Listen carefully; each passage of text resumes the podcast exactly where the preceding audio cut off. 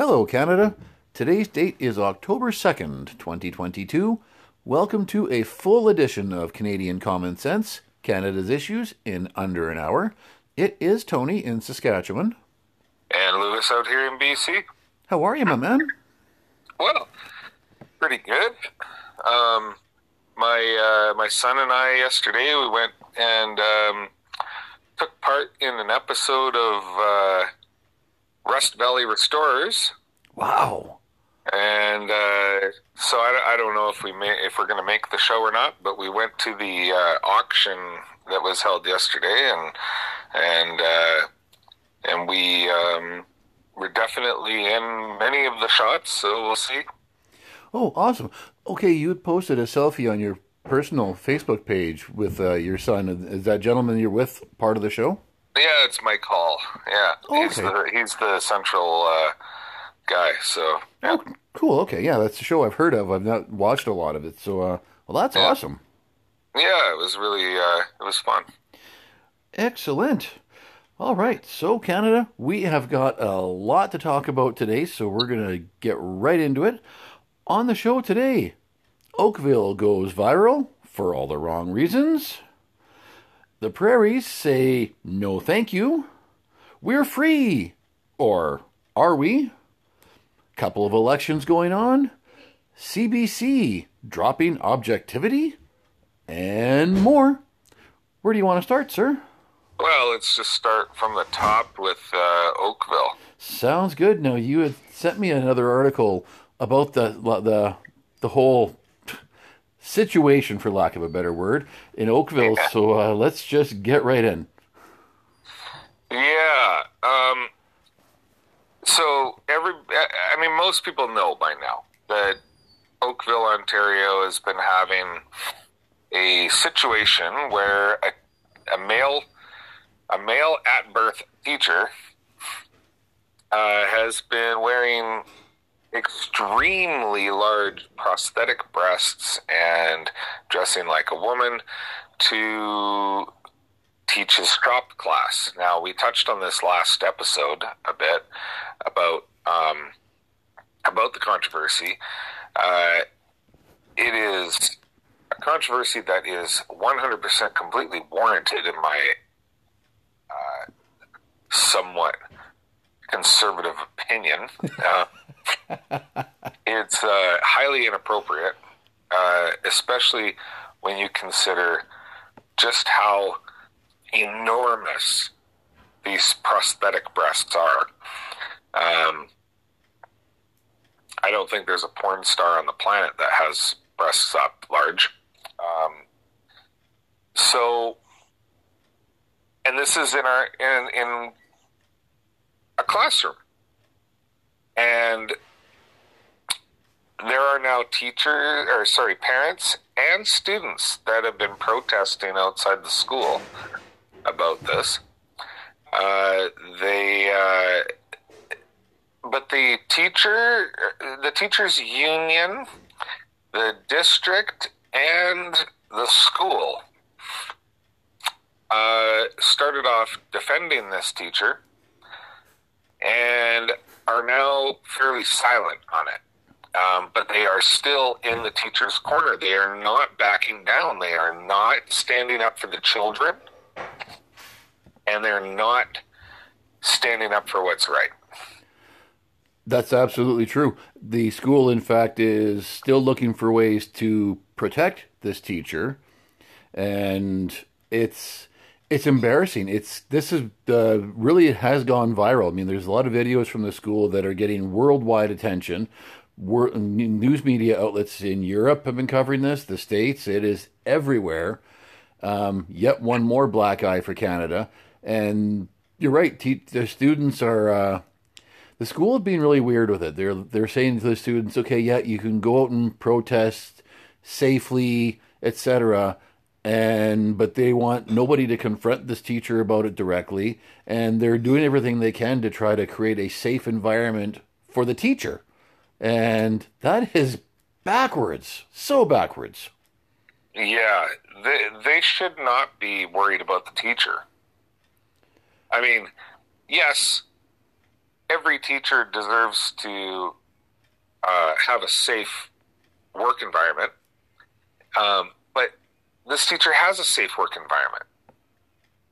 This is not the problem right now. The problem is is that the students, these children, are being exposed to something that they shouldn't be getting exposed to. And this is a, these are highly impressionable children. But the thing is, is that there is this uh, agenda with our schools and our governments and our uh, our institutions that we must accept everything, accept dissenting opinion, but we must accept everything. And it's actually quite scary what's going on because you cannot have a different opinion on this. That's true. Yeah, you're right. I mean, uh, everything is, is, acceptable except dissent. You're right. It's uh, that's so backwards, and it's. Uh, I mean, and okay, this is a high school, so uh, we're talking about teenagers here who are really just kind of coming into their own. So yeah, they're they're uh, they are a highly impressionable group of students, and I really want to give full kudos and my full support to the parents and the students who have stepped up and said, "Yeah, this is this is not acceptable," and are protesting. I want to give them full credit because they got to wake up that school board and the the the school administration itself. This is you know has turned Oakville into a laughing stock worldwide and I'm sure that uh, well, people across the the world probably never knew where Oakville, Ontario was, and honestly, I never have mentioned the town so much in my life as I have since all this crap has gone on. Yeah, it's it, it is embarrassing, but the most, but the biggest thing is is that it's damaging. It's damaging to the kids and it's damaging to society. Yeah. Now, uh, you and I, before the show, we had discussed a possible different take on this. Now, I don't think that this is actually the case, but, but hear me out, Canada. What if, what if this dude uh, has taken it upon himself to say this whole woke garbage has gotten so far out of control that I'm going to go to an absolute extreme to see how far I can push it and bring this system down? Yeah, that thought had crossed my mind about a week and a half ago, like kind of when when this all started. Um, but uh, yeah, I, I mean, I'm with I'm with you. I don't think that this is the case. Uh, it's not playing out that way. Um, but I, it wouldn't it be something if that's what was happening was that he was proving a point. Yeah, like I think that uh, that that's not what he's doing. I think the guy's just insane. But yeah, if he was out there just to try to prove a point, and then you know next school year or whatever just said, "Well, see, I told you so," I would actually applaud the guy. But I mean, as it is, I or I guess I I can't say the guy because I guess he is uh, probably identifying as she her. Yeah. yeah, I, I don't know. This craziness has gone way too far. Yeah, it really has. So, uh, unfortunately, Canada, we will probably have more on this next week. and what else we will have for you next week is going to be some election results. So, tomorrow, October 3rd, uh, Quebecers will go to the polls to elect their next government. Now, we haven't really said much about this because right from the very start, uh, this has been Francois Legault's election to lose. So uh, why don't we just call it right now? I, will declare a majority CAQ government for Francois Legault tomorrow. All right. Um, I got to be honest, I don't follow Quebec politics very closely because it's so weird. um, and uh, so, but yeah, I mean, I, I don't think that there's any question that it's going to be Legault's government again after tomorrow. Oh, for sure. Now there have been a couple of interesting things that I've that this election has brought out. The most interesting thing to me, and uh, I actually got to give credit to Eric Duhaime, who's the leader of the Quebec Conservative Party.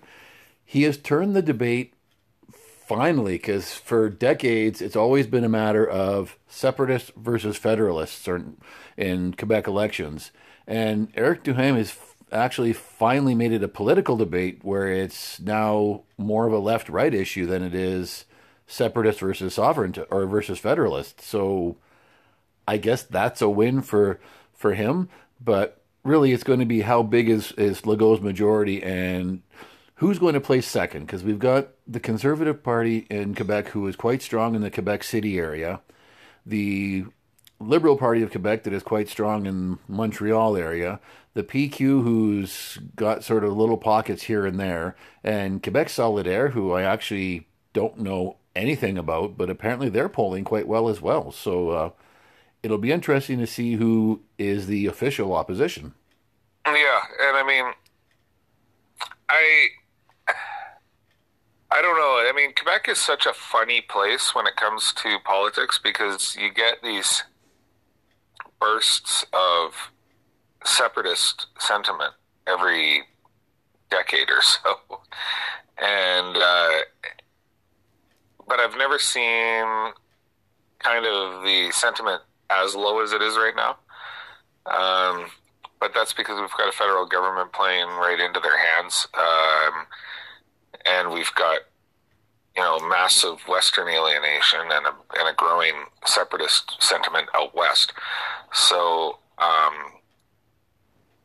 I don't know. I kind of miss the days of Stephen Harper when there was no separatist sentiment anywhere in the country.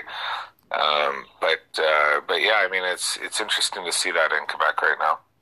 Yeah, and so uh, we're going to have a new premier in Alberta as well. Uh, the votes, well, the ballots are already in now. So the official results will be released on Friday, October 6th. And, well, there's no secret who, I've, who I support. I haven't been endorsing Danielle Smith ever since April when uh, I interviewed her for our show. And she's well, right now she's the, still the front runner, and I'm going to touch a bit more on that in another topic. But yeah, I uh, I'm interested to see how it's going to turn out. It's not a lock for Danielle Smith, but I think she's certainly the favorite going in. Yeah, um, I believe Brian Jean is pulling second. Is that right? I think so. Yeah.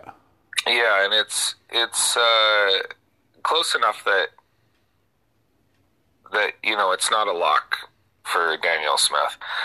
Um, my only concern with Danielle Smith is that she's not going to be respected by the MLAs just because of what she did do in the past, um, where she crossed the floor from one party to the other when she was the leader of said party.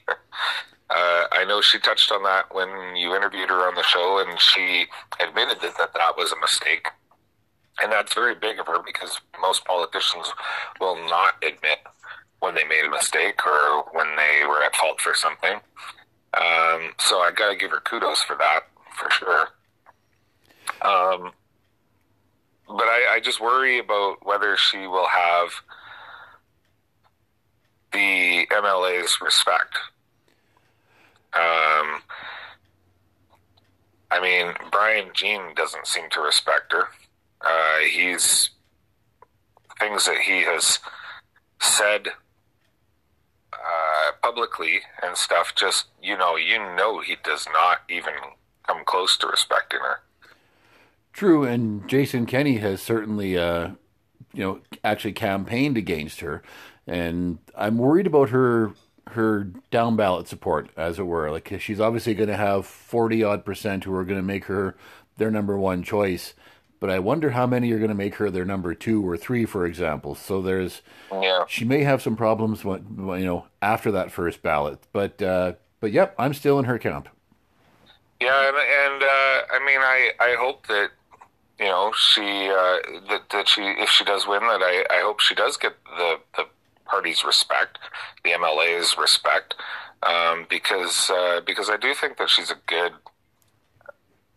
a good uh, I, I, think she would be a good leader. Um, I just, I mean, there's a few things that have me concerned about it. Just because, like, when she was the leader of the uh, the Rose Party, she she kind of lost the party um, before she crossed the floor, and um, I just hope that she's learned the lessons that she needs to learn from that um, in order to uh,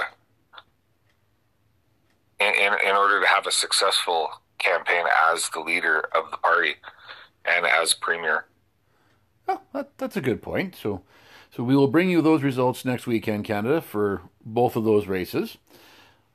And well, let's dovetail that into a discussion about the prairie, since we are in Alberta now, in Alberta politics, that is.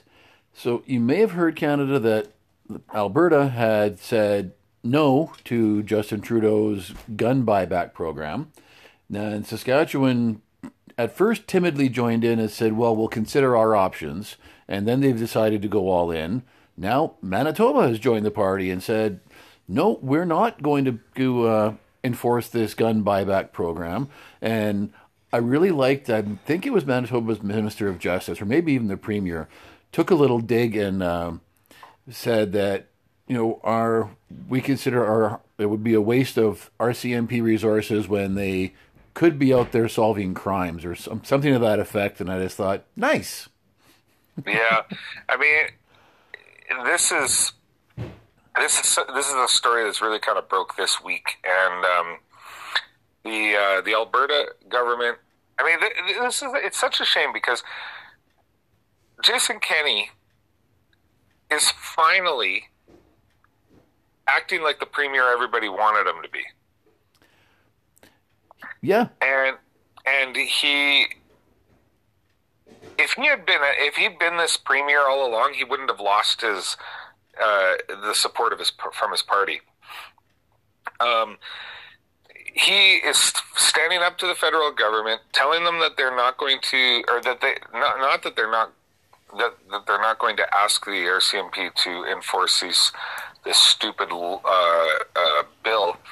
They're actually ordering the RCMP in Alberta not to uh, to use any provincial money. They're, they're or, they've ordered them not to uh, enforce this gun buyback, and uh, and there and, and people were questioning whether they were legally allowed to do that. And guess what? Yes, they are. And so they are refusing to enforce it. They are suing the uh, the federal government with the CCFR. They've joined the Canadian Coalition for Firearms Rights in their lawsuit against the federal government.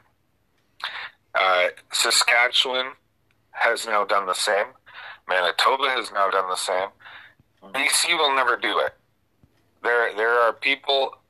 Most of the people outside outside of the Lower Mainland, outside of Vancouver and, and the, the island, who would love it if our government would join the party. But the problem is, is that we have an NDP government, and they have never met a ban they didn't like, and so they're all in on this too. So, so don't count BC in with this because it won't happen. Um, Ontario, though, um, I'm just waiting for Doug Ford to say, "Hey, we're in on this too," but I don't know if he will or not because that will spell the end of his career in Toronto. Well, that's a good point. Yeah, and it's uh, it's sad. I guess you're right about BC. Yeah, I mean the Lower Mainland really runs the whole province, which is unfortunate because outside of the Lower Mainland or southern Vancouver Island, there's probably a lot of firearms owners, hunters, and fishermen and, and such who would, yeah, be all in for jumping on board of this. Yeah, you know, it's it's funny because most of the people I know all own firearms. oh, geez. and so, I mean, it's it's one of those things where, you know, we're. I mean, and I and I do. There's there's lots of hunters and that that live in Vancouver, but um, but nothing like outside of Vancouver. Like it's it's a really high percentage of people outside of outside of Vancouver and outside of uh, Victoria that that own firearms in BC, but we're but when you take into account the lower mainland's population and Vancouver Island's population, the rest of this province is is not um, represented. Yeah, that's true. And uh, this is where I mentioned earlier I would touch on Danielle Smith again. What Jason Kenney has done here is Danielle Smith's Sovereignty Act, essentially saying that this is bogus legislation from Ottawa, and it's an order in council for that matter, and we're not going to take it. And I thought to myself, what great timing that Jason Kenney actually essentially invokes Danielle Smith's signature campaign legislation, Yeah. and uh, and he's right to do so. And it really just kind of proves what she's been saying all along that yeah, you know what, this is dumb. And in this specific case, and I know you've heard me talk about the Constitution a lot on this show, Canada, but this is Section 92 in action. The provinces are constitutionally obligated to, to control policing, to regulate policing in their provinces. And this is exactly what Alberta, Saskatchewan, and Manitoba are doing, saying, hey, we are in control of policing and we are not going to waste our police resources on this stupidity. And I applaud them for doing so. Yeah, no, absolutely, and it's funny because um, you know Brian Jean uh, was kept saying how Danielle Smith's Sovereignty Act is unconstitutional and not legal to implement, and um, well, guess what, Brian? You lose. Hey, that's a that's a really good point. You're right. yeah. So uh, I guess that one backfired. Hey, Brian. yeah, that's right. Whoops. yeah. All right, so we will uh, touch on now the second annual Truth and, and Reconciliation Day holiday took place on Friday, so created a long weekend for uh, a lot of federal civil servants and federal government workers. Um, Lewis, you and I were working, but and so were many Canadians who don't work for the federal government. But what's amazing that this is the biggest news story in Canada about our second annual Truth and Reconciliation Day. Justin Trudeau did not go surfing. Yeah, pretty funny. Hey, that that's the biggest story. Yeah, and and great. I mean, I want to applaud the prime minister that he didn't go surfing because this is a long weekend, and he, you know, he's going to have a grueling schedule when he flies to Japan for uh, Shinzo Abe's funeral. But he actually attended an event in Ottawa, and I believe it was a Globe and Mail that caught a picture of him and Roseanne Archibald, who is the chief of the Assembly of First Nations, uh, sh- sharing a, a tear jerking moment together. Both of them were wiping away tears, and it's always good to see uh, Justin Trudeau crying at yet one more event. He seems to be quite good at that. yeah, I mean, uh, his crocodile tears are becoming quite famous.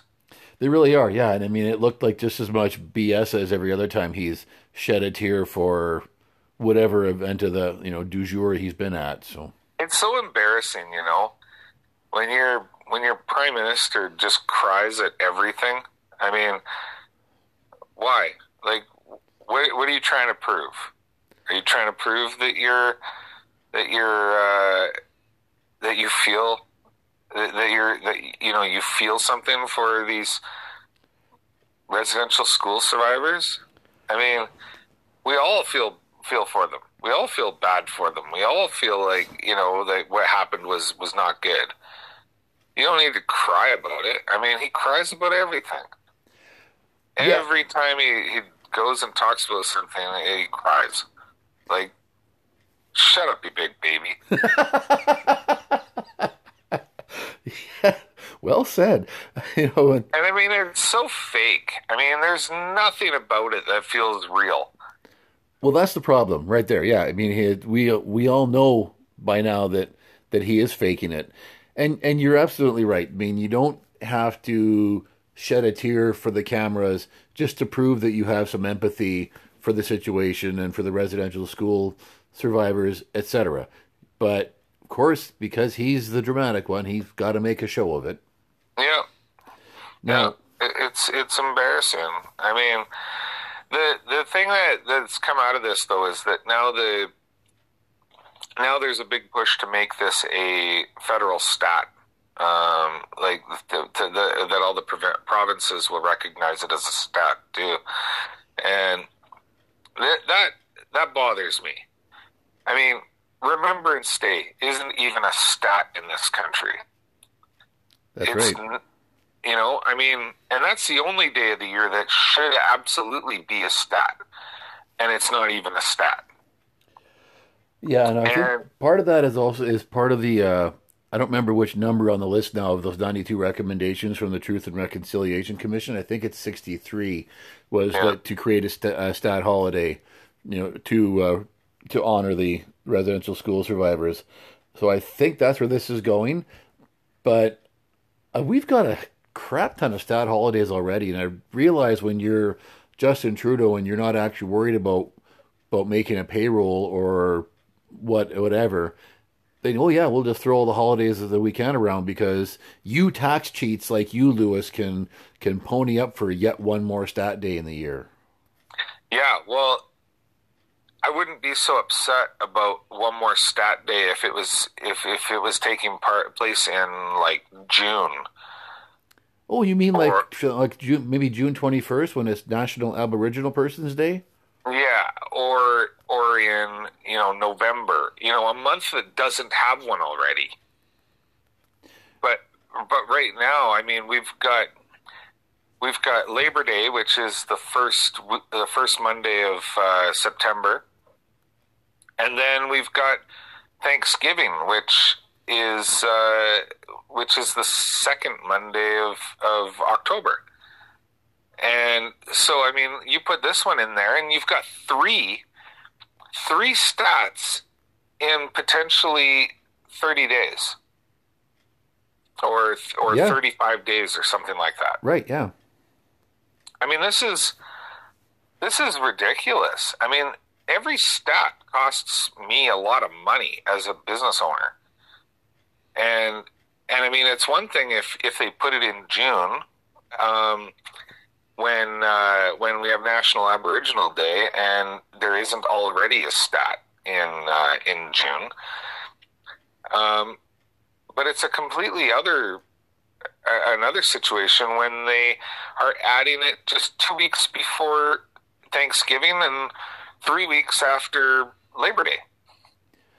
Yeah, it really does make it uh, make it tough. I mean, it's not like you can budget for stat holidays. It's just uh... that's it's hard to do. I mean, we we have to factor that into our fees, right? And and the thing is, is that you know, I mean, it's it, it's not it's not an easy thing to do because I mean, it costs me you know, a couple grand every stat. Well, especially because in your business, you got to keep working when the sun shines, and you're still in, you know, in September and October, you're still working. So it's uh, not yeah. like you can say, no, no, we're just gonna gonna park everything for the for the day for three days out of thirty five. Like, nope. Yeah, and then you've got and then you've got companies that remain open on stats like stores and restaurants, and they now have to pay time and a half. Yeah.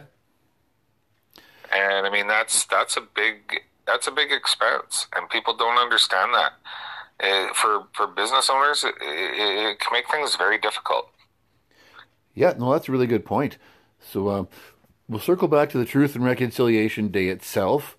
I'm actually encouraged that yesterday I think the the First Nations community really embraced it. There was powwows all across the country. There was lots of celebrations, and I think that I'd love to see it go that way because that you know it, a nice sort of positive. Let's celebrate Indigenous culture, and I saw lots of dancers. I saw just yeah a lot of really amazing celebrations just to say here we are. This is who we are, and not just saying you bad colonists, you evil settlers. It was uh, I saw a lot of really positive things uh, yes or on Friday I should say, and I really hope that that's the direction we go with this day. Yeah, me too. I mean, it's it's uh, you know, I mean, we we we've talked about this many times. I mean, we we're peddling what so far seems to be uh, a misleading story about the uh, 200 like the, the, the number 215 right Yeah. uh, and what happened yesterday was more encouraging you know it, it was it was indigenous uh, ceremonies and events and uh, it's use it as teaching moment right? Like teaching um, teaching people about indigenous culture about you know first nations uh, history and stuff like that. Like let's do that. Let's not talk about how evil white people are. I mean, don't forget, the people who are alive today had nothing to do with what happened 100, 150 years ago. That's a really good point. That's a actually a great way to to spin that is yeah, make it a teachable moment and make this a a day to open the rest of our eyes to the fantastic mosaic that we've got in this country. Yeah, because I mean, First Nations culture is quite fascinating. It is. and and most Canadians don't know anything about it because most Canadians get their backs up as soon as you start mentioning First Nations and all of that because of the way they uh, because of the way the conversation gets framed, and if they would you if you take a more positive approach to it, people are going to open up their their ears and their eyes and and uh, and even take part in things because they're not being told how evil and, and awful they are. Um, I mean, you get more more flies with honey, right? Or more bees with honey. Right. Yeah. Well, actually, that's that's uh, you're you're right. And uh, well, hey, speaking of framing conversations, the CBC is considering well framing their their reporting and their journalism a little differently. Now, it's funny that the CBC says they are considering this. Now, uh, I can't even say this with a straight face, but CBC actually has a mandate that demands that their reporters not express their own personal opinions or views about uh, news stories upon which they're reporting. And I'm, so, I'm, sorry, Canada. That that's actually what it says, and I, I just can't uh, I can't say that with a straight face because we well, all that's that, that's news to me. Yeah, apparently that's an actual mandate. And uh, as soon as I read that, I thought, does anybody ever seen Rosemary Barton?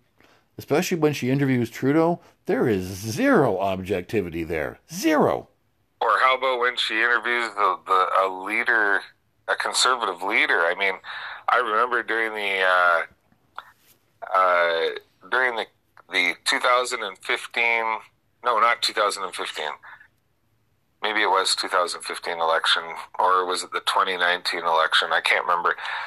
Uh, one or the other where she was interviewing uh, oh it was 2019 election when she was when she was doing like a town hall with uh, with um, oh andrew Scheer and she asked him a question and then she answered the question for him. And he said no that's not our position on that and she started laughing. Wow. Like it's she is the she's the most biased like uh, political reporter in the country and I use and I use reporter uh, you know with air air quotes. Um she's she's uh she's horrible and most of the people, most of the reporters on CBC are horrible in that matter. They're most, they're very, they're very biased. They're very, uh, um, they have, they have an agenda, and they don't let their personal biases get in the way. And it's and it's really sad because I mean there are some really good ones. Uh, like Vassy Kapelos is amazing. I mean, I'm a big fan of hers because you have you you listen to her on her show, and she plays she plays it straight with every guest, no matter what party they're from. She will hold their feet to the fire. She asks them all hard questions. She will not let them get away with not answering a question. And it doesn't matter what party they belong to. Yeah, but she is, uh, you're right, she's a rarity. Now, we should be clear this push for, uh, they're looking to change their objectivity standards, but only for reporters or commentators who are visible minorities, because their bias apparently is more important. Now, it's, it's funny because when you start talking about Rosie Barton and whatnot, then I thought, okay, I don't remember the lady's name and I don't care. I know she's taken over a different show now, but there was the one commentator who had suggested that Russia was behind the Freedom Convoy, and of course that oh, proved to be bogus right off the bat. And there was many, you know, Ashley Burke. I remember her reporting in Ottawa that you know somebody threw a bicycle under the horse that trampled that old lady. Well, that was actually her mobility scooter that the horse knocked her off of. And yeah. yep, no retraction for that. And but yeah, oh yeah, we're by all means you. Uh, I I can see your objectivity. I mean, the only way that they can actually pass themselves off as being objective is when they go to cover an event that they support as a network. I mean, they uh, everybody in Canada. I, well, I shouldn't say everybody, but probably ninety nine percent of Canadians know the CBC is just a propaganda arm for the Liberal Party of Canada. That that's always what they've been. Yeah, I mean, absolutely. I mean, it's it, it, people say, oh, they're they're not biased towards one. Like I actually heard this. I actually heard this. Uh, someone said that uh, that the CBC is not biased towards one uh, party. They're biased towards the government because they're a state broadcaster. And I said, no. When when the conservatives were in power, the CBC did not did not uh, act in their best interest. They acted in the best interest of the Liberal Party. Like it, it is, it is skewed one way. It is not skewed towards the government governing party. It's skewed towards one party in particular. Oh, exactly. Uh, what point has the CBC ever depicted a liberal leader as being literally Hitler? Exactly. So, all right. So, Canada, we've got one more story to tackle. Well, we might even have time for a surprise one, too. Um, I want to say we're free, but our border measures have really just been suspended, not actually eliminated. So, now, as of, well, yesterday, October 1st, the ArriveCan app is now optional for uh, travelers entering, entering Canada. Unvaccinated travelers entering Canada or returning Canadians who are unvaccinated no longer need to quarantine. There is no longer a mask mandate on planes or, or trains. So it's essentially, I saw uh, one gentleman yesterday on Twitter had posted that we are back to normal. And my reply was, it may feel normal, but when the government tells you they can bring these restrictions back, I wouldn't say it's exactly normal. Yeah, no, it's definitely not normal yet. Um, I mean, it's great to see that the government is so scared of Pierre Poilievre that they changed their policies um, without, you know, a change in the science. And um, but they're that scared of Pierre Poilievre that they dropped their mandates um, or temporarily suspended them. Um, yeah, actually, I want to jump in on that one uh, just for a sec. Sorry to interrupt.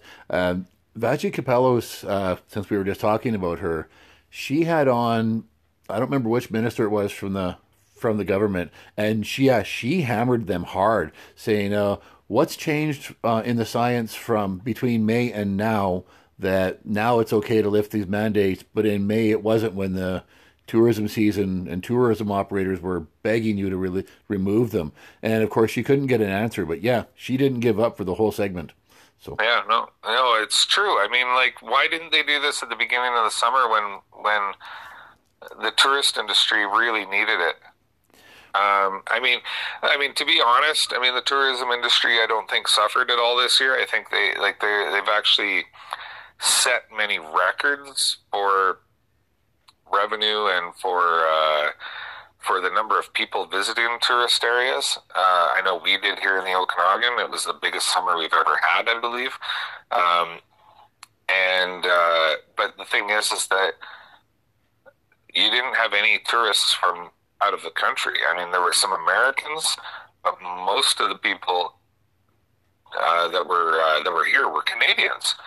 Um, I still, you know, did not see very many people from Europe, if any, um, compared to previous, you know, before before COVID, where you would see Europeans, a lot of Europeans here. Um, just didn't see them. Uh, but it really, the border towns, you know, are the ones that really suffered because you, you would have Americans coming across the border. Um, and we just didn't have that this year. Uh, it's it's really a shame that, that our government doesn't care about its people. Because if they did, they would have lifted these mandates six months ago minimum. Um, and I mean, when, when, when and I talked about this this summer after I went to the uh, Maritimes, uh, you know, most I would say almost half the people, if not half the people, weren't wearing their masks in airports or on the plane anyway, um, and nobody was enforcing it. So this is this is good news because now those people can can stop pretending that they were wearing their masks. um, because I mean that's what I was doing. I was pretending. I was, you know, I would just hold a, an open bottle of water in my hand and keep my mask down so that it looked like I was, you know, eating or drinking. And uh, and I mean that's what most people were doing. And there were some people who were just, you know, completely, uh, just like in, at the Calgary airport. I, I would say most people were not wearing their masks and nobody was enforcing it. So, and they weren't even pretending. They weren't even holding it food or drink or anything. They just weren't wearing them. good. So I mean, let's let's end the farce. Yeah. No, absolutely right. Now, I'm glad you mentioned the border towns because I know that the mayors in, like, for example, Niagara Falls and uh, and Windsor and a lot of that southwestern Ontario, where they are, are used to having a lot of U.S. visitors, and the U.S. visitors said, "Screw this ArriveCan BS," and Yeah. so so a lot of those communities suffered, you know, really unduly because, like you say, this is uh, this border me- these vaccine measures and whatnot were just a bunch of crap. But uh, you had said something about the ArriveCan app to me just before the show that I wasn't aware of. So uh, how about you share it with the rest of the country? Yeah, and I actually didn't even tell you what what uh, I was going to say. I just told you that the government was proposing a rebranding of the ArriveCan app. Yeah, so I'm now Uh, excited. And so you don't even know what this rebranding is. So this is the first time you're hearing it. Yep. Um, the government is proposing to rebrand the ArriveCan app as a customs app What? so that you'll have to use it to get through customs Oh To- my to, god. to declare how much you're bringing across the border and everything. Oh, for crying out loud. Yeah. So just so just so I'm clear on this, and just for the rest of Canada, so we're clear on this, I'm coming home from Mexico, Germany, whatever. I've got to download the ArriveCan app and upload into it the bottle of tequila that I'm bringing home, or whatever. That that kind of where it's going. Yeah. That's that's the proposal. Oh my god. Doesn't mean it'll happen, but that's the proposal. I mean, it's it, they've. It, it, I mean, we all know. I mean, this this app was not about public health, right? Right. This app was about. Uh, this app was about tracking people, and so they don't want to get. They don't want to lose their ability to track people. So they've they've got to use it for something. Well, I know they spent I think about twenty five million dollars on on this ridiculous app. So well, that was about twenty three point or twenty four point one million too much um, because yeah. it doesn't work properly. Yeah, I mean, I have no experience with it because I haven't traveled since uh, ArriveCan was around. But here's an interesting stat, and this was I got from True North. And It said between I think it was April 21 when the app was first introduced, and August of this year was 1.6 million people came across the border in Canada without using ArriveCan.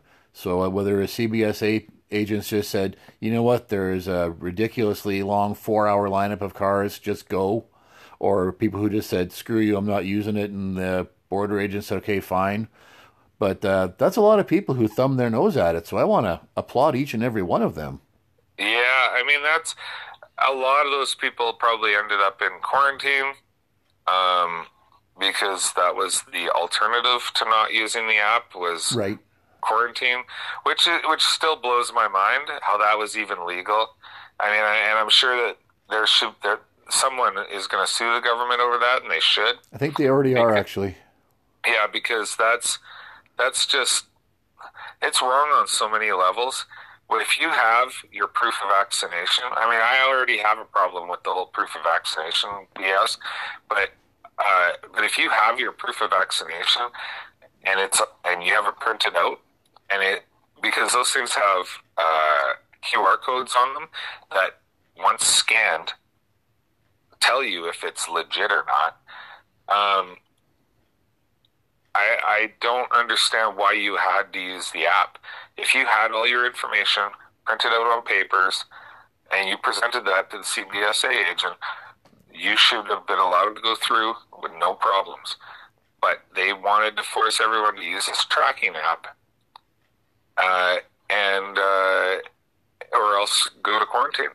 And and I mean, we know it's a tracking app. They admitted it's a tracking app, and um, so once again, the conspiracy theorists were simply spoiler alerts, and that would include us because we were the ones, you know, warning against it. I think we were the only ones warning against it uh, in in the media, and uh, saying that it was that it was likely a tracking app, and ended up it was.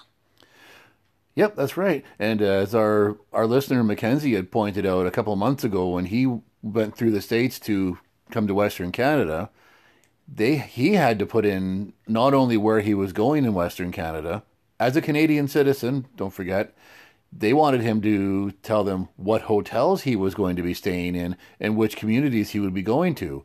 And I thought, but he's a Canadian citizen. Um, it's not, in my opinion, it's none of the government's damn business where I'm going, what hotel I'm going to stay in. What if I was just going to decide when I get there to find a hotel? Like that was uh, totally a tracking app. It's ridiculous. Yeah, and I mean, why? Why? You and I have both done a lot of traveling, and when you travel, your plans change. Like, how the hell can you possibly say, I'm going to be in this town, this is where I'm staying, uh, and all that, and be definitive about that. Because when I've traveled, sometimes those plans change. I mean, quite often those plans change. Well, yeah, you decide, oh, hey, you know what? This is a nice place. I'm going to stay an extra day or two so I can go and see this park or whatever, right? Or you meet, or you meet someone on the trip and they say, "Oh no, you don't want to go there. You want to go here instead." And so you change your plans. And yeah, it's uh, it's ridiculous. I mean, this is I, we we uh, you know before before Trudeau came into power, I thought we lived in a free country, and six years in or seven years in now, six and a half years, I guess it is. I realize, you know, th- this is not a free country. And I mean, it's not like it just came to that realization. I came to that realization a few years ago. yeah. Um, but but it, this is not the free country we've always been told it is. No, it's sad. I mean, it's one of those things where, you know, people would be in a conversation and say, "Well, yeah, it's a free country. Go ahead." Well, nobody says that anymore. No, no, not not people who know what they're talking about. Anyhow. Yep, exactly. So, uh, you got time for one more? Yeah, oh, yeah, yeah. Okay, here's here's the and more part of the show, Canada. So this uh, was an article I just read on Bloomberg, actually just last night. So, Lewis, we you and I didn't discuss this one before the show. No. But uh, as it turns out, um, they're going to validate these two dumbasses from rural Canada who have been ringing the bells that recession is on its way. Now, I can't remember which uh, bank this this particular economist was representing, but this this this economist said Canada is actually headed for a severe recession in 2023. Now, I know damn well there was two dumbasses on this small but growing podcast who have been saying pretty much since the government started raining money out during the pandemic that this is not going to end well. Yep. Yep. And I think those uh, those two guys were us. Yep, and it's uh, that's one of those things like you always say. I hate to be right, and I'm Yep. really sad that we're right about this. I mean, I guess the recession hasn't fully hit yet, although you've made a very good case that that it has already begun. Yes, I believe it already has begun. Um, just because I, I see a change in people's spending habits through my business, um, and uh, I mean the the uh, the the high uh, interest rates have really um, have really uh, had a big effect. Uh, people that were planning on you know some large expenditures have canceled them because they were going to put them on their line of credit, but their line of credit is now at you know six point nine percent or something. Um, so uh, I mean, like I said, and I've been saying this for a long time. You can go back and check our old shows. I've been saying this for a while that you know there's a very real possibility that we're going to end up in stagflation, which is the worst case scenario. And that and what stagflation is is that the economy just stagnates. Um, yes, it it can go into a recession, uh, but it will continue uh, just stagnating. It won't won't grow, um, and yet the inflation rate remains really high, and that is from governments just pouring money into the economy, which is what they've been doing for the past two years, and uh, or two and a half years now, and uh, and we were t- telling you back in you know spring of what May of 2020 we were warning about a massive recession at the end of all this uh, because of the uh, all the money that the government was printing. And we continued to warn you about this all through the pandemic. Uh, and then we also uh, were warning you of a po- of possible stagflation and massive inflation. I remember we were saying for two years that that that hyperinflation was coming, Yeah, and yeah, and, and hyperinflation is here, and we and we but this, stagflation part is what's really scary is when the economy doesn't grow, but yet inflation rate stays high, and that's kind of that's kind of what's happening at the moment. Like the economy might not be in recession, but it's definitely stagnating, and inflation is really high. Uh, the U.S. is definitely in recession. We are entering recession. the The thing is that um, the government isn't learning from this. They haven't learned from what got them into this position in the first place. They are uh, doubling down on what actually put us in recession and put us into hyperinflation. Um, and they're doubling down on it, and they're and they're printing more money, and they're putting more money into the economy by by by giving money to people who who you know uh, who need it to make their bills or whatever. And it's like, um, yeah, you know what? I feel sorry for people who who are having a hard time meeting their bills, but apparently that's like seventy one percent of the country at the moment. Um, But you keep doing this, and the inflation rate's going to get even higher, and the uh, economy is going to stagnate even more. Yeah. And it's going to recede even more. I mean, this is, they're just doing the same thing that got us into this problem in the first place. Yeah, you're absolutely right. Uh, that's probably where we'll wrap the show too. I mean, uh, that 71% number is scary, and I mean, I count myself in that number.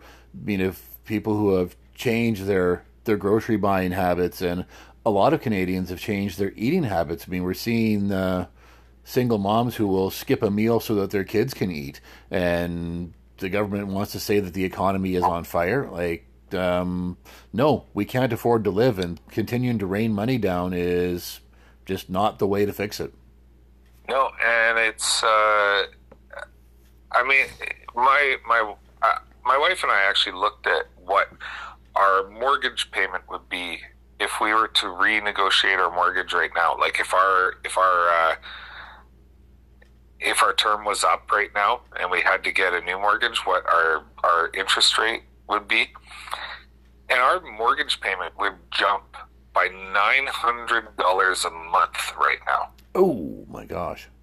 So we're we're just you know crossing our fingers and hoping that interest rates come back down in three years, and uh, when we have to renew, and that it doesn't get, um, you know, it doesn't get. Uh, too crazy because I mean, where do you get nine hundred bucks a month? No kidding. Wow. I mean, especially when I've got you know, I got a kid that's going to be going to university in a year and a half, and I've got another one that's a year and a half after that. Uh, and I mean, if our mortgage payment jumps nine hundred bucks a month, we are in serious trouble with trying to put our kids through school. Yeah, no kidding. So, so all right, Canada, we're going to wrap it up on that one, that note there. So uh, I want to be wrong. I want to be wrong that there is no recession coming, but well, it's already here. So uh, yeah, I want to be wrong too, but we're not. Yeah, exactly. So uh, thank you for joining us, Canada. I do want to end on a rather positive note. Is that uh, our listenership has really been growing these past few episodes. So uh, thank you to all of you for sharing the show and mention it to your friends and family. So uh, much appreciated. Yeah, no, we really appreciate it. We don't make anything off this show. We do this because we we have a we have a uh, a feeling of duty. Yeah, that that we need to present a side of things that you're not going to see in the mainstream media in Canada and to uh, you know give give a, a, a side of things that many people in this country feel. Yeah. And uh, but have nowhere to find it. And uh, and so I mean we're we're trying to do that. We uh, this gives us an outlet to to you know let off steam too and uh, and so we really, really appreciate it that you guys come back every week and, and listen to us, uh, you know, and and that you actually think that what we say is interesting. yeah, exactly. So uh, thank you very much for joining us. And until next week, it is Tony in Saskatchewan. And Lewis out here in BC. Good night. Good night, Canada.